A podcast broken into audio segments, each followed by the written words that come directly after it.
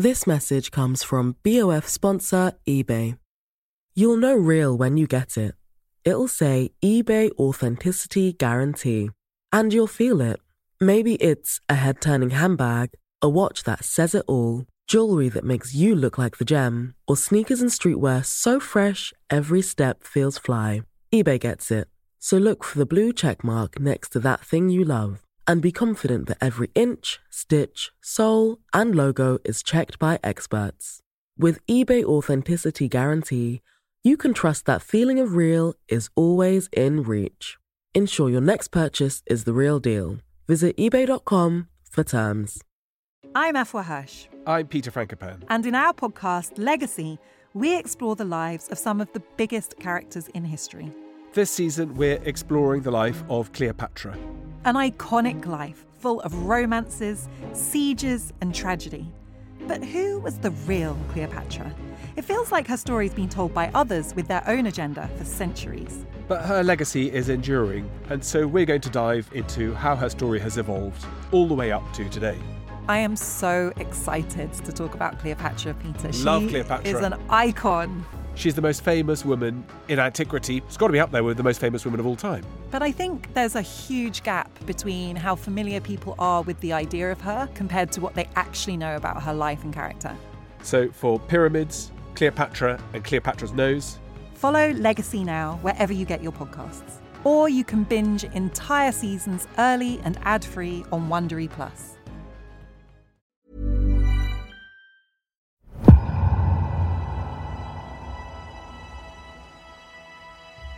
Four hundred and eighty years ago, on the 8th of December 1542, a baby girl called Mary was born to Marie de Guise and James V of Scotland.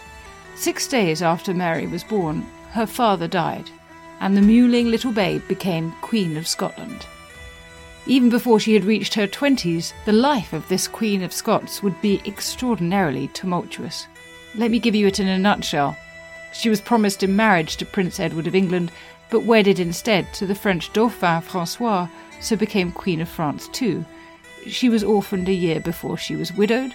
She returned to Scotland to marry a charismatic drunkard, Henry Lord Darnley, who probably had an affair with her private secretary, David Rizzio, whom he then had killed.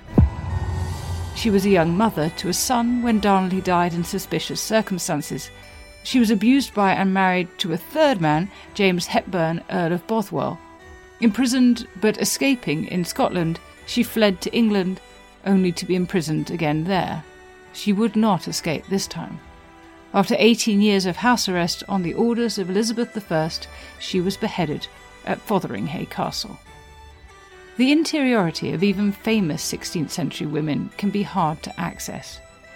Today's guest, however, has found a route into understanding the experiences and emotions of the Scottish Queen through exploring her through the fabrics and textiles of her life, her material world. My guest writes Mary's elusiveness owes much to the bias of her contemporary biographers and historians, exclusively men, who documented and assessed the events of her reign and captivity through a masculine prism, one largely filtered through an oppositional Protestant perspective. But there is another way to see her. My guest today is Clare Hunter, a community textile artist and textile curator for over 20 years.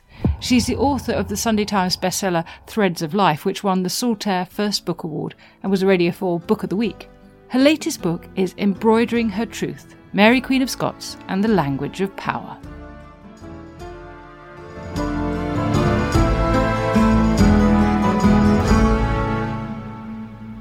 This podcast goes out 480 years to the day since Mary, Queen of Scots' birth. And we're going to be talking about the amazing work that you've done on thinking about her materiality, the stuff of her life, and the meanings imbued in that. And so I thought it would be nice to start by talking about your route into this project. I know that you are, I don't know what you call yourself, a seamstress, a sewer, a tailor, a guild sister of Glasgow. And I'd be delighted to know what brought you to this and whether your experience has had a bearing on it. As you say, basically through my life, I've been involved in textiles in one way or another, whether that was as a wee girl being taught to sew by my mum, making my own doll's clothes as one did, and then on to 1960s fashion. Then I got much more involved in needlework as a kind of social tool because I became a community artist and started to use my sewing as part of that, and eventually set up a company called Needleworks in Glasgow, which really then did all sorts of projects with all sorts of groups in Scotland, making large scale textiles, which told of their history, their lives, their concerns, etc. I then went later in life to do MA in creative writing at Dundee. And for my final dissertation, I thought, oh, I don't have that crime thriller inside me, and I haven't got a compilation of short stories. But I thought, what I do know about is needlework, is sewing. And so I wrote a book called Threads of Life, which was about the kind of social, emotional, political use of sewing through centuries across cultures. And in chapter three, which was a chapter on power, Mary, Queen of Scots, was the central figure. And when I started research for that chapter, I then discovered all the primary sources which I didn't know about, which were the treasurer's accounts, the inventories, which gave in much more detail what she was doing with her textiles, what she was purchasing in the way of textiles. And I thought this is just fantastic material. And the fact that I didn't know it existed, I thought, well, maybe other people don't know this exists. And so again, I went and did another MA in historical research, looking at Mary's textiles to see if there was a book in it. And indeed, I felt, yes, there is a book in this. And so my fascination was incremental. I've always been fascinated by Mary herself, but I didn't know so much about her material world. And this is so important for a couple of reasons. One is that you talk about the role of textiles as a portable way of demonstrating wealth at this time. And you also talk about the language of textiles. Can you, at this stage, introduce us to these concepts? I think in the 16th century, we have to imagine that textiles really transmitted the spirit of the age, so to speak. If you went into a court in the 16th century throughout Europe, you would find it absolutely festooned in textiles. Furniture was sparse, but of textiles there were aplenty. So you had bed furnishings, you had embroidered carpets, you had banners, you had tapestries, you had table runners, you had covers for cupboards, every single surface. Never mind what people actually wore. And textiles were designed in such a way in those days to really make ample use of what light they had around them. And so the flicker of candlelight was really important. And many textiles were either underwoven with silver and gold thread, as were tapestries, in order that they would pick up, they would glint in the light. So you're imagining at that time what they were trying to create were places of enchantment. And of course, as you say, they were portable. And these were days when the royal courts went in progresses and when they went in progresses, the way they declared their majesty and magnificence, and indeed, as you say, their wealth and status, was through the textiles that they carried with them, the emblematic banners that were carried on horseback as they progressed, and indeed the temporary courts they set up when they established themselves in other places. And the other thing about textiles was, of course, they were very expensive. And so they were a form of treasure. And I love the idea that Henry VIII, by the time he died, had actually hoarded over 50,000 yards of fabric in his storehouses, really because it was as important for him to have that kind of expensive, as I say, treasure as much as his artillery, because he could pawn it, he could gift it as a diplomatic gifts, and of course he could display it to show himself not just as a man of means, but also as England as a prosperous country and a country of sophistication and wealth. And in this book, you also make plain that it is what is in these images of the textiles that is crucial, whether that's mottos or depictions of people, symbolism, allegory this sort of language comes out very clearly in your work and is something that's probably going to be alien to most people listening. so tell us about that. It was a visual age, the 16th century. You know, we were still talking about a large swathe of literacy throughout the population, and so the visual message was all. And textiles carried them extremely potently. Obviously, for the educated, they could unravel the many multi-layered messages of textiles with greater alacrity because they had that education, because it was like doing visual cryptic crosswords, really. So you might have a emblem or a motif that seemed to be a simple flower, but actually that flower would have both a symbolic meaning in terms of an aspiration or indeed an emotion, or indeed it might have a herbal meaning. You could then place such a motif against a motto and that would change that meaning and give it something of another range that people could then decipher if they could do. If you had biblical references, allegorical references, and all sorts of other ways of telling of people's lineage, of their erudition, and of their aspiration. Could you give a couple of examples, if any come to mind? I'm thinking of things like the mirror, perhaps, or other ways of signalling a message through a picture that we might not know. Yes, so if there was an embroidered mirror, then it was actually sending out the message, know yourself. Catherine of Aragon's emblem was a pomegranate. So pomegranate, obviously, just as a fruit, is a piece of nature, and women embroidered a lot from nature in those days in order to bring the outside world within their own reach. But also, a pomegranate was a symbol for fertility, but also because of all those seeds under one peel, it was also a symbol of leadership. And you just see that one symbol, a range of meanings. And when we're thinking about Mary's life, you suggest that it was in going to France that she was introduced to a world of Renaissance clothing and textiles, and that we think of the Renaissance in terms of art and architecture, but actually it really was also in these worlds of crafts and textiles that we need to consider it. Absolutely. And Mary's father, James V, and his grandfather, James IV, had indeed brought elements of Renaissance glory to Scotland. So it wasn't without Renaissance elegance in some of its palaces and castles. But in France, then there was a superfluity of abundance in material terms, partly because the King of France wanted again to rival his uh, main enemy, so to speak, Charles V, and so he then made his court extremely resplendent. Mary, when she was just nine years of age, she was the prospective wife of the Dauphin brought over from Scotland as that. But she had to be dressed as a political prize.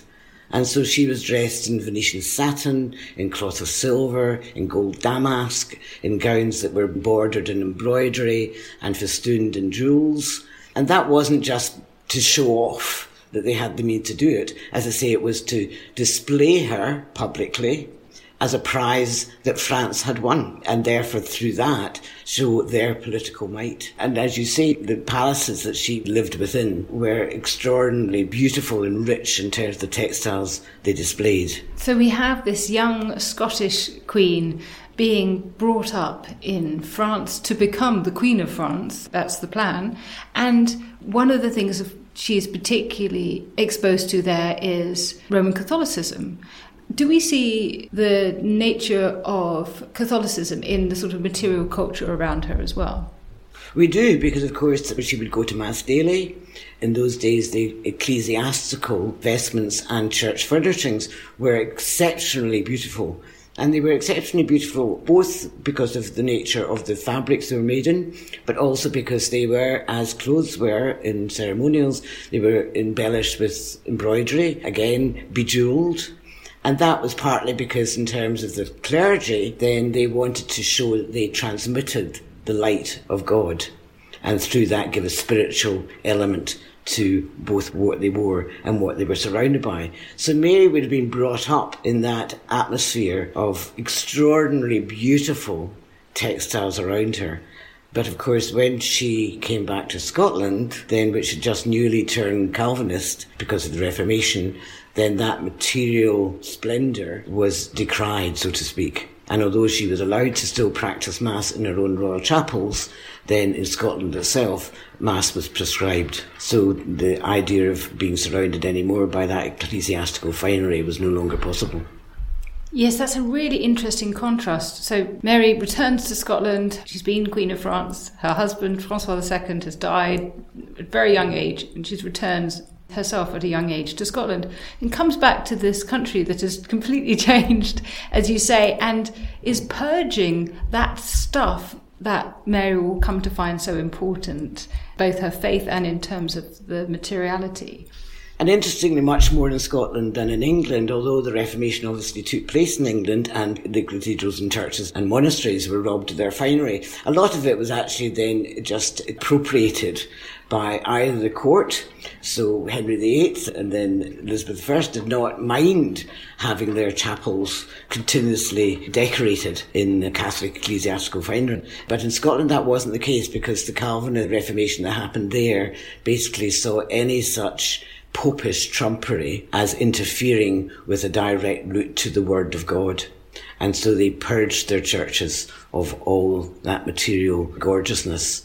And in Scotland for centuries then became a place that was robbed of its arts and crafts in that decorative way. And as well as coming back to a Protestant court, she came back to a masculine court. And you've done some really interesting work thinking about one way that she used fashion dolls to negotiate this. Tell me about that. One of the things that was lovely about doing the book was obviously when I researched it, I thought I was going to write about Mary Queen of Scots, but actually what I ended up writing about was Mary and women's agency in the 16th century and the material way women expressed their agency, their influence and their power. And it was Michael Pearce, a Scottish historian, who then made the lateral leap between an entry in one of Mary's inventories, which is where they discovered after she'd left Scotland and fled to England, they discovered a small cache of dolls, but not only dolls, but clothes for the dolls, farthingales, smocks, petticoats, shifts, and also 30 dolls' masks. And he managed to, in another part of the inventory, basically an annotation made of what was taken from the wardrobe, he found a little entry of Mary's valet de chambre, Servais de Condé, giving to her tailor Jacques de Sully some beautiful fabric, cloth of silver, etc., to make dolls' clothes. And he suggested, and I think he's perfectly right, that these dolls were not just playthings for Mary and her woman, but actually they were ways for them to actually rehearse their public performances.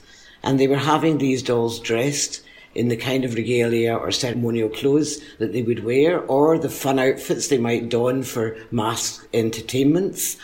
And then they were using them to choreograph their exits, their entrances, how they would be grouped together, and how the colours and the fabrics would work in harmony when they made their public appearances, in order to ensure that those public appearances had enormous impact on those that saw them. Fashion dolls, they were sent by women, but also by husbands to be to brides or mothers sending them to their daughters in other countries in order that they would know what the fashion of their original country was, or indeed what the fashion of a country they were going to looked like so they could be in vogue. But also, I love the fact that women also exchanged them for emotional reasons. So, Catherine de Medici, when Elizabeth I one of her later suitors, the Duke of Anjou and Alençon, when he died, Catherine de Medici, the woman who's meant to have done the black magic and etc., she actually then sent Mary a little doll dressed in black mourning as a gift of empathy.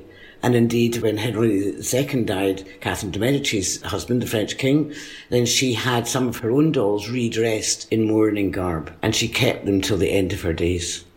And there's something very touching about that. What an interesting combination of the kind of the emotive and also the sense that politics is being negotiated by clothing as much as anything else.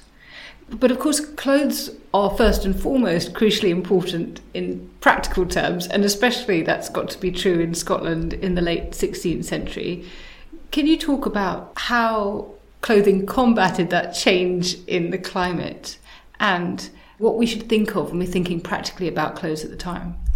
Obviously, we think of everybody being dressed in silks and satins and taffetas and damask all the time, but that wasn't the case. Serge came in to Mary's accounts many times, and not just clothes. When she came back to Scotland, as you say, she had to contend with the climate of Scotland, and it was going through in those early years in the 1560s some of the most severest weather that it had ever had, said to be so cold that the sea stilled and did not move. And so one of the first things she did when she came back was to order woolen bed hangings and extra pillows and coverlets for her household because of course as a queen she had a duty of care And so it's very interesting to see those early entries in the treasurer's accounts of her purchases, which would ensure that her household was kept warm in those severe winter months. And of course, they were dressed in layers. So we're talking about five layers of clothing that people would wear in those days, from petticoats, etc., corsets and capes and cloaks. And interestingly, Mary, which again I find fascinating, again, one of her very early things that she did was to remove from the royal wardrobe five of her mother's cloaks, Mary de Guise's cloaks. And cloaks had a special significance. They weren't just about keeping out the cold, they were also thought to be protective in themselves, in an emotional sense. And so by reclaiming her mother's cloaks, she was then wrapping herself in her mother's protection. There's something about that protection in colours as well, isn't there? You talk in your book about the symbolism of colours and the power of colours. That red, for example, could help one recover from illness. Of course, colours were symbolic. Green signified rebirth, yellow signified hope, and red signified strength. So red as a colour was actually advocated by physicians to wear as an undergarment in order to retain your vigour. And indeed, when again Queen Elizabeth I was ill with fever, her physician then ordered a set of red bed hangings to basically hasten her recovery. And Marian did herself later in life when she was in Jedburgh and was very ill and near death, but did recover. She then ordered red cloth, and while it doesn't specify that it was for bed hangings, it is my fancy that it was herself draping her recovery bed in these red furnishings because it was thought to be efficacious for health and strength. And one practical thing we should observe we obviously all know that in the 16th century everything was hand stitched, but it's hard to get our heads around the degree of labour and skill that was involved in actually doing that. And you evoke it so well in your book. Can you give us a sense of it? In those days, the tailors were predominantly men, and basically the skill they had was not so much in sewing, because women and men both did sewing, but women in the court would generally do the linens. So they would do the more intimate garments that were closer to the body. They would do the smocks, they would do the shirts, etc. But men sewed the outer garments. But the outer garments, as I said, were made in the most expensive fabrics. So expensive that velvet, for instance, was sold by the quarter of an ell or a yard. And what they had to do then, in terms of the style of the time, was to construct garments that were pieced together in many different pieces and also with pieces that were detachable. So in those days, clothes quite often were pinned together. So sleeves would be pinned to a doublet or a front petticoat would be pinned to a skirt in order that they could then be removed and another one put in its place. So it was expedient, but it also meant that actually when you were using something like velvet or rib fabrics or other kinds of fabrics which had a directional light on them, then you had to be very careful in how they were pieced so that they didn't change tone when they were actually put together. And a tailor had to be extremely skilled in that kind of piecing, both in order to be frugal with the fabric itself, but also, I say, to ensure that there would be the same shift of light as it moved over that fabric. That's very interesting and the sort of thing that I would never have thought of.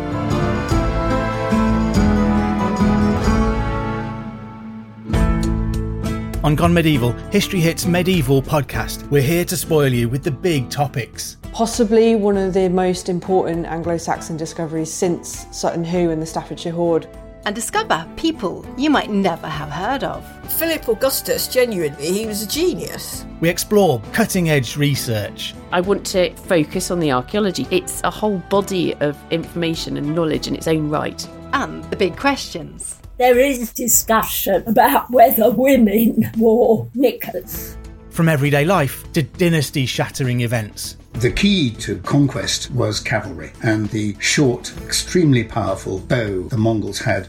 I'm Dr. Kat Jarman. And I'm Matt Lewis. Every Tuesday and Saturday, we'll explore some of the biggest stories, the greatest mysteries, and latest research. We'll travel the medieval world in search of the stories you haven't heard and get under the skin of the ones you do know.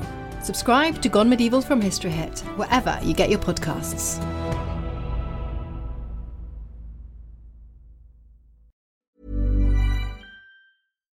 If you're looking for plump lips that last, you need to know about Juvederm lip fillers. With Juvederm Volbella XC and Juvederm Ultra XC, your lip look, whether it's subtle or bold, can last up to one full year with optimal treatment and no additional maintenance. Find a licensed specialist and see if it's right for you at Juvederm.com today. That's J U V E D E R M.com. Add fullness to lips in adults over 21 with Juvederm Volbella XC or Juvederm Ultra XC. Do not use if you have severe allergies or a history of severe allergic reactions, or if you're allergic to lidocaine or the proteins used in Juvederm. Tell your doctor if you have a history of scarring or taking medicines that decrease the body's immune response or that can prolong bleeding. Common side effects include injection site redness, swelling, pain, tenderness, firmness, lumps, bumps, bruising, discoloration, or itching. As with all fillers, there's a rare risk of unintentional injection into a blood vessel, which can cause vision abnormalities, blindness, stroke, temporary scabs, or scarring. For full important safety information, visit juvederm.com.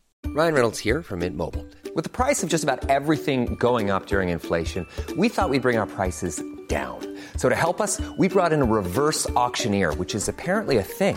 Mint Mobile unlimited premium wireless. Ready to get 30, 30, bit to get 30, bit to get 20, 20, 20, bit to get 20, 20, bit to get 15, 15, 15, 15 just 15 bucks a month. So, Give it a try at mintmobile.com/switch. slash $45 up front for 3 months plus taxes and fees. Promo rate for new customers for limited time. Unlimited more than 40 gigabytes per month slows. Full terms at mintmobile.com.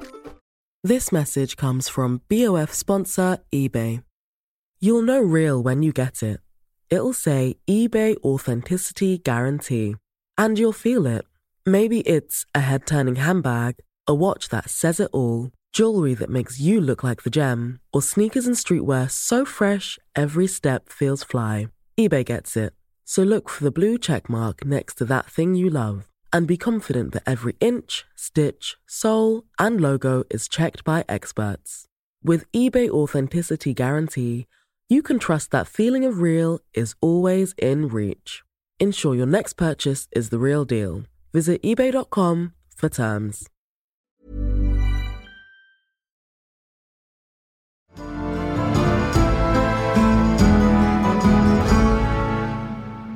Now, you think about textiles and their importance at some crucial moments in Mary's life, and I thought maybe we could look at some of those. You referred to the accounts of the Lord High Treasurer of Scotland that you've drawn on, and they chart the costs of magnificence after her marriage to Darnley. What can we learn about that? The first one was that actually, for the first years of her reign, through the Treasury accounts, Mary only ordered black. She only ordered black fabric, and although she was in mourning for her first husband, the French King Francois II, mourning generally lasted a year, and then you would move into what was called the second deuil, where you might wear grey as opposed to black. You were still in mourning, but not intensely. But actually, Mary continued to wear black. We talked about the symbolism of colour. Black was the colour of constancy, that's what it symbolised, but it was also the colour of statesmanship. So therefore that's perfectly reasonable that Mary should use the treasury accounts to purchase what she saw as the gowns she had to wear for political business. But when she met Darnley, actually for the first time, a month after he arrived at court, we find Mary through the treasury accounts ordering colour. Now she did have other clothes that were of colour. They had come with her from France or she used her own revenues to purchase those. So the fact that now she's buying clothes of colour seems to suggest that she saw Darnley as political business as opposed to love business because she used the treasury accounts to purchase those clothes.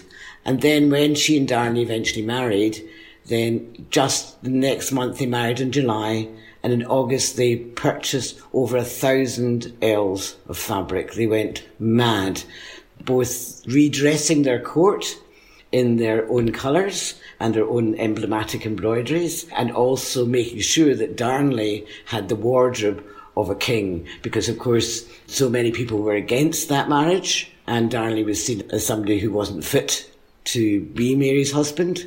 So she was making perfectly sure that he was being dressed in such splendour that nobody could not but recognise his majesty. So he had velvet lined gloves and he had silver clothing in black velvet. And yes, he was totally indulged. But textiles could also be very much involved in intimate moments. You discuss the elaborate rituals around childbirth and how textiles were involved in that. Why do you think that fabrics played such an important part in that rite of passage for women? Women's real function, particularly queens in those days, was to produce an heir. And so pregnancy and birth was the summit of what they were there to achieve, so to speak. And when a queen became pregnant, she would then have a lying in, which would be a month before the baby was due, and then would continue to lie in for a month after its birth generally. And for that lying in, sumptuous textiles would be purchased in order to create an atmosphere of potential, really. I see it potentially successful because we're talking of a time when the stories of queens are sadly littered with stories of stillborn babies or losing babies. For instance, Elizabeth of York, when she went in for her lying in, then she had uh, beautiful damask coverings of gold and velvet with ermine fur. Mary herself ordered over 180 yards of blue velvet and silk, and yards and yards of blue silk fringing. And this was the idea of cocooning the woman while lying in. The curtains would be closed in order because they thought that light might damage the pregnancy. And so they were in the dark, in the candlelight, with these sumptuous bed hangings around them in order to give every possible support to a healthy child being born. If we go to a less happy moment of Mary's life, we also find textiles emerging in the evidence used against Mary when she is accused of her husband's murder. This is the first I've heard of this. Tell me this idea. So Darnley was murdered in Edinburgh, and it was thought that the Earl of Bothwell was his assassin. But Mary, who was involved with Bothwell, became implicated in the crime. And basically, at the court cases that happened afterwards, investigating the murder, then various people testified for that murder. Darnley had not been well. He had then been moved to a place called Kirklefields in Edinburgh, while Mary herself was in the Palace of Holyrood House. But Kirklefields had been furnished by, again, Servais de Condé, Mary's valet de chambre, with various furnishings for Darnley's use. And it was reported that in the week before Darnley's murder, Mary had removed some beautiful velvet furnishings which had belonged to Mary de Guise that the Queen had given to Darnley that previous August, that she had removed those to replace them with inferior ones. And the implication was that Mary actually had foreknowledge of the murder, that she'd gone purposefully to have these bed furnishings removed so they would not be damaged in what was the explosion that demolished Kirklefields, although actually it didn't kill Darnley. He was actually found strangled in the gardens. But the idea was the explosion was to have killed him. There was also a report that she removed a fur coverlet, which again would have been an extremely expensive piece of furnishing from Darnley's lodgings before his actual murder. And indeed another report said she'd removed some yellow furnishings the fact that there were so many different textiles and so many different people involved in the removal, etc., seems to suggest that actually it was all just a pack of lies. That actually none of this ever happened. Indeed, some of the things like the yellow furnishings were not destroyed. So we don't know the truth. As we don't know with much of the truth from Mary. That's another story. But it's an interesting one that people chose textiles because they were associated so strongly with women and with Mary as the means through which to implicate and accuse her of that murder. And clearly they're thought of as something so valuable that she will intervene in this way in order to save them, even though it's going to make her look guilty. That's the sort of thinking there that a queen and a woman would be attached to furnishings in this way. Absolutely. So probably textiles were purposefully chosen as the probably falsified evidence against her because it implicated her even further. There are so many curious moments in this story that you've unpicked of Mary and fabrics. One later one, quite soon after this, of course, Mary marries Bothwell, but Bothwell, of course, has also raped Mary some weeks earlier. And you're very clear that that is indeed what's happened. It seems strange then that we find Mary giving him furs from her mother as a wedding gift. I thought this was really interesting that this sentimental material gift is given to a man who has abused her. I suppose it shows us the really complicated nature that women sometimes have with people who are abusive to them. No, I think it shows more the complicated nature of the language of textiles because other Bargfords have decried the gift that Mary gave of these furs, which were taken from an old gown of Mary de Guise's as being kind of a second-hand cast-off that she was then just giving in tokenistic terms to the man who had damaged her.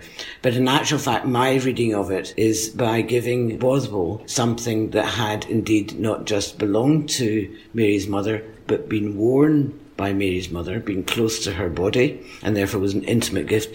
She was actually passing on to Bothwell the duty of care that had been her mother's.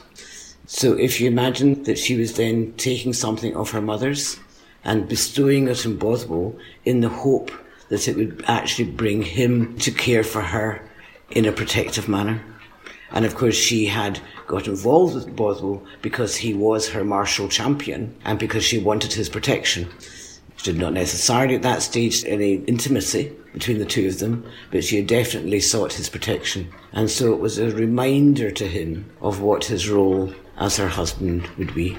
Are you suggesting then that it is to remind him, to provoke him into that kind of behaviour towards her? Or that clothes also somehow carried within them some sort of quality of the wearer to the next wearer? Absolutely. So people believed that the qualities inherent in a textile could be transmitted to someone else. So Mary would gift her own clothes to some of her own women and to women that she wanted to have as allies. And by doing that, she was gifting herself because these were clothes that she herself had worn, which was important. And you've got examples of that from Henry VIII through to Elizabeth I, etc. Elizabeth I, interestingly, did then appropriate the coronation robes of her sister, Mary Tudor, but in a sense she did that as an act of rivalry because at one point it looked as if Mary Tudor was going to write her out of the succession, and now here was Elizabeth finally queen. And so by taking her sister's gowns and wearing those for her own coronation, for Elizabeth that was an act of defiant triumph. Now, to cut a long story short, Mary is first of all arrested, escaped, deposed, escapes to England, and so we find her before too long under house arrest, effectively, on behalf of Elizabeth I in England, and with the woman we know as Bess of Hardwick, the Countess of Shrewsbury, and her husband. And I was delighted to read in your book that you had been walking around Hardwick and you had seen the We Are Bess exhibition. And you'd seen the fabric that Bess used herself to celebrate the lives of worthy women. So, this is the woman that Mary now comes in contact with. Tell me a bit about this phase of her life. I imagine Mary's first experience in those first years of captivity were, in a sense, quite schizophrenic because, on one side, she was trying desperately to regain her position as Queen of Scotland and trying to woo France, trying to woo Elizabeth, trying to be restored basically. At the same time, having gone through imprisonment in Scotland and then the deprivation she went when she had to flee, she cut her hair, she had a desperate flight through Scotland to actually escape and then coming to England and not knowing what was ahead of her and having a lot of her household staff no longer with her, including only one of her four Marys.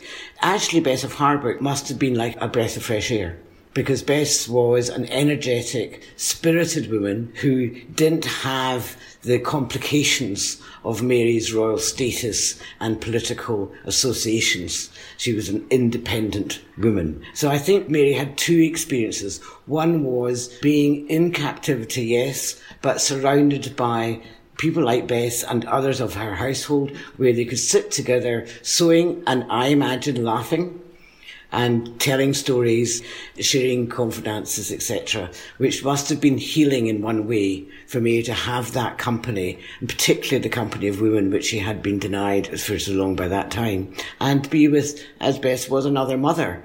Because Mary had become a mother, but had left James in Scotland, and Bess had eight children, so they could talk about motherhood, they could talk about children, and as women share stories of their relationships, what had gone wrong, what they had lost, and the people they loved. At the same time, Mary was obviously also dealing with her own political crisis. So she had these two aspects to her life that were working in harmony. With Bess, she found a collaborator. There are reports of Mary sewing in Scotland, but we don't know really what she sewed, and there's none of the remains of what she did in Scotland. But in England, she found a partner in crime in Bess, and much of what they devised together an extraordinary set of bed furnishings, which were about over a hundred little what we call slips, which are small pieces of embroidery, which would have then been assembled onto a larger piece of cloth and then become bed furnishings. And you can see that there's mischief in their designs for those bed furnishings. And they would have collaborated together and, in a sense, pushed each other on to be more mischievous in what they were doing. So one of my favourites, if you want, is one that made of a cat.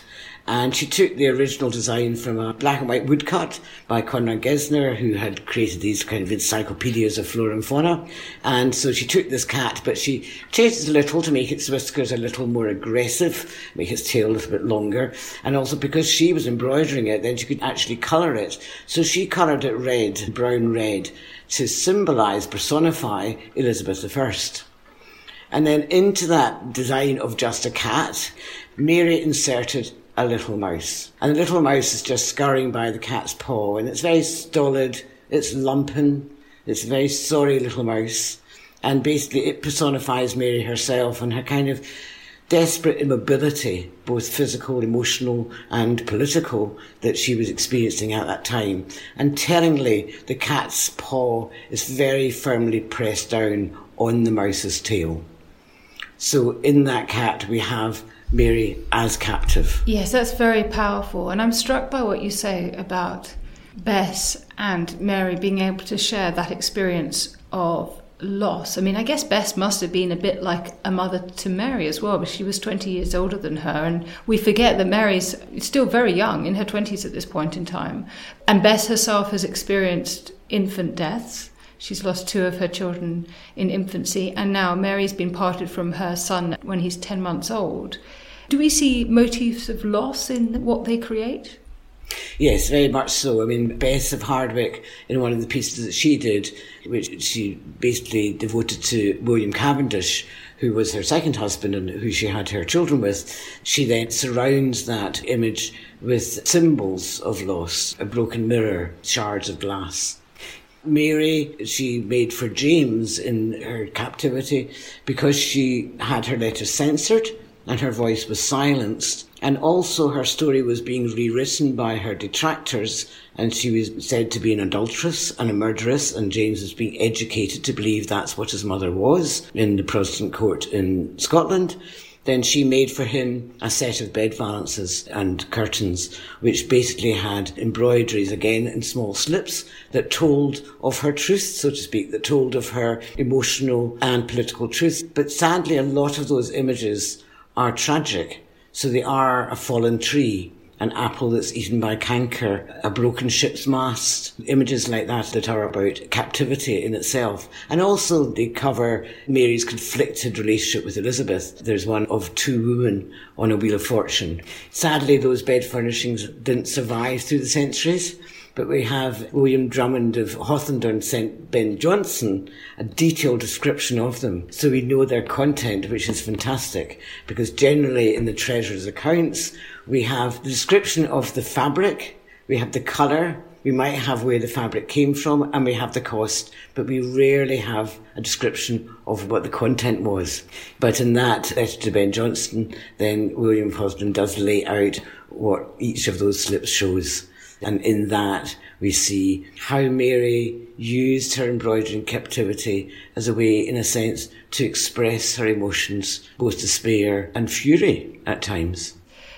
And this is the central idea. This is at the heart of your book. It's fascinating sense that embroidery, sewing could be a political weapon. That if everything that you're sending out that is written is censored, that there is a way yet to express oneself in that moment.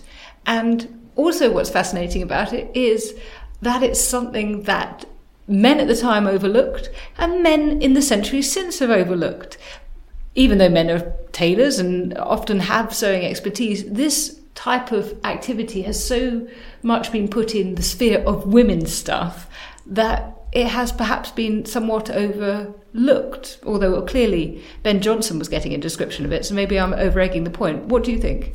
No, I think it could be read, but the interesting thing about it is that actually symbolism is always ambiguous. So the lovely example of that is when Mary was plotting with the Duke of Norfolk for them to marry, to overthrow Elizabeth, and for them to take on the throne of England and return England to Catholicism. Then Mary sent Norfolk the gift of a cover of a cushion that she had embroidered herself.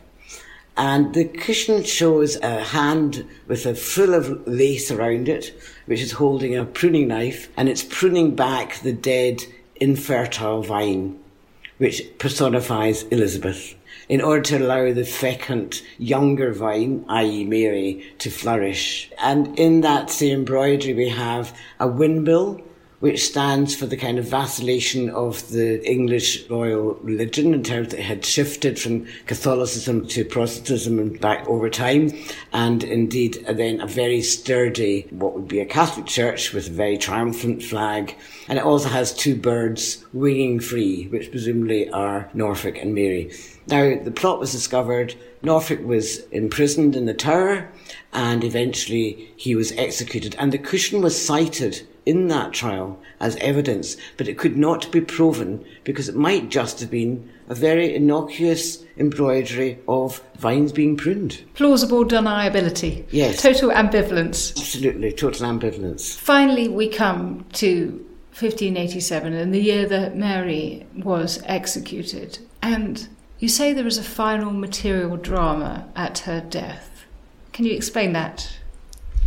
So basically, Mary appears for her execution in her kind of iconic black velvet dress and white veil, black for constancy, the veil for spirituality and innocence. And then her women unpin her garments to reveal her gown underneath, and that is coloured blood red the colour of Catholic martyrdom. And you can imagine Mary in that room where the great and the good have gathered to witness that execution, all men, all clad in black, Mary entering in black, and then suddenly she becomes the central focus of red, of martyrdom, of Catholicism. And it is her final defiant material drama.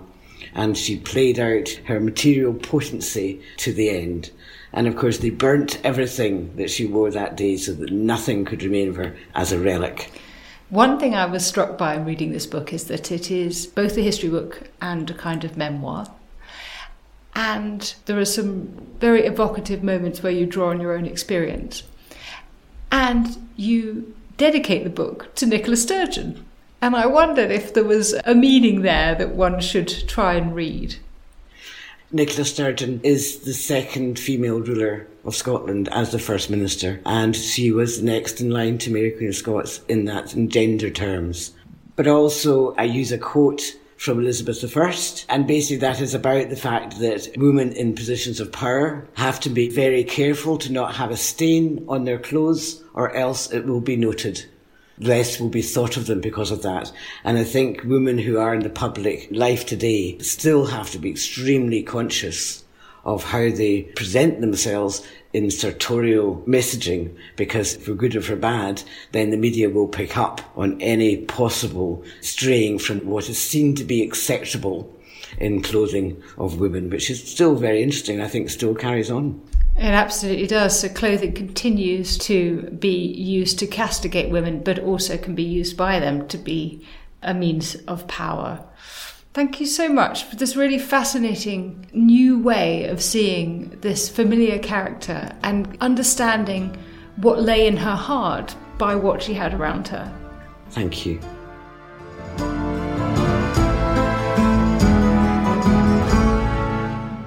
Thank you to my producer, Rob Weinberg, and researcher, Esther Arnott. And thank you to you for listening to Not Just the Tudors from History Hit.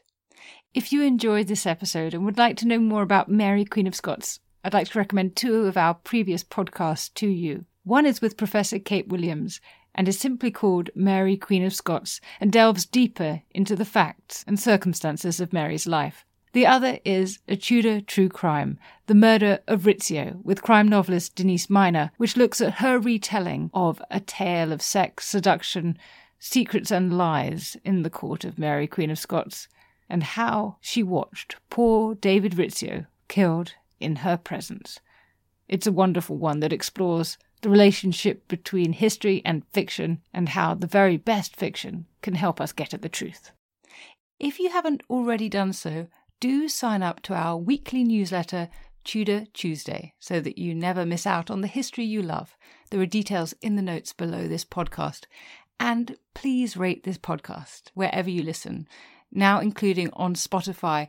And please send me your comments and suggestions for future podcasts via our Twitter feed at not just Tudors or by email notjustthetudors at historyhit.com. This message comes from BOF sponsor eBay. You'll know real when you get it. It'll say eBay Authenticity Guarantee. And you'll feel it. Maybe it's a head turning handbag, a watch that says it all, jewelry that makes you look like the gem, or sneakers and streetwear so fresh every step feels fly. eBay gets it. So look for the blue check mark next to that thing you love and be confident that every inch, stitch, sole, and logo is checked by experts. With eBay Authenticity Guarantee, you can trust that feeling of real is always in reach. Ensure your next purchase is the real deal. Visit eBay.com for terms. History is full of extraordinary people, the Tudors being just a handful. In my latest film on History Hit, we meet Bess of Hardwick and go inside the incredible house that she built, a house that defines the elegance and grandeur of the Elizabethan age, a house fit for a woman who climbed to the top of the Tudor social ladder. To find out more about the life of Bess and many more fascinating figures from the past, sign up via the link in the description with the code TUDORS for an exclusive discount.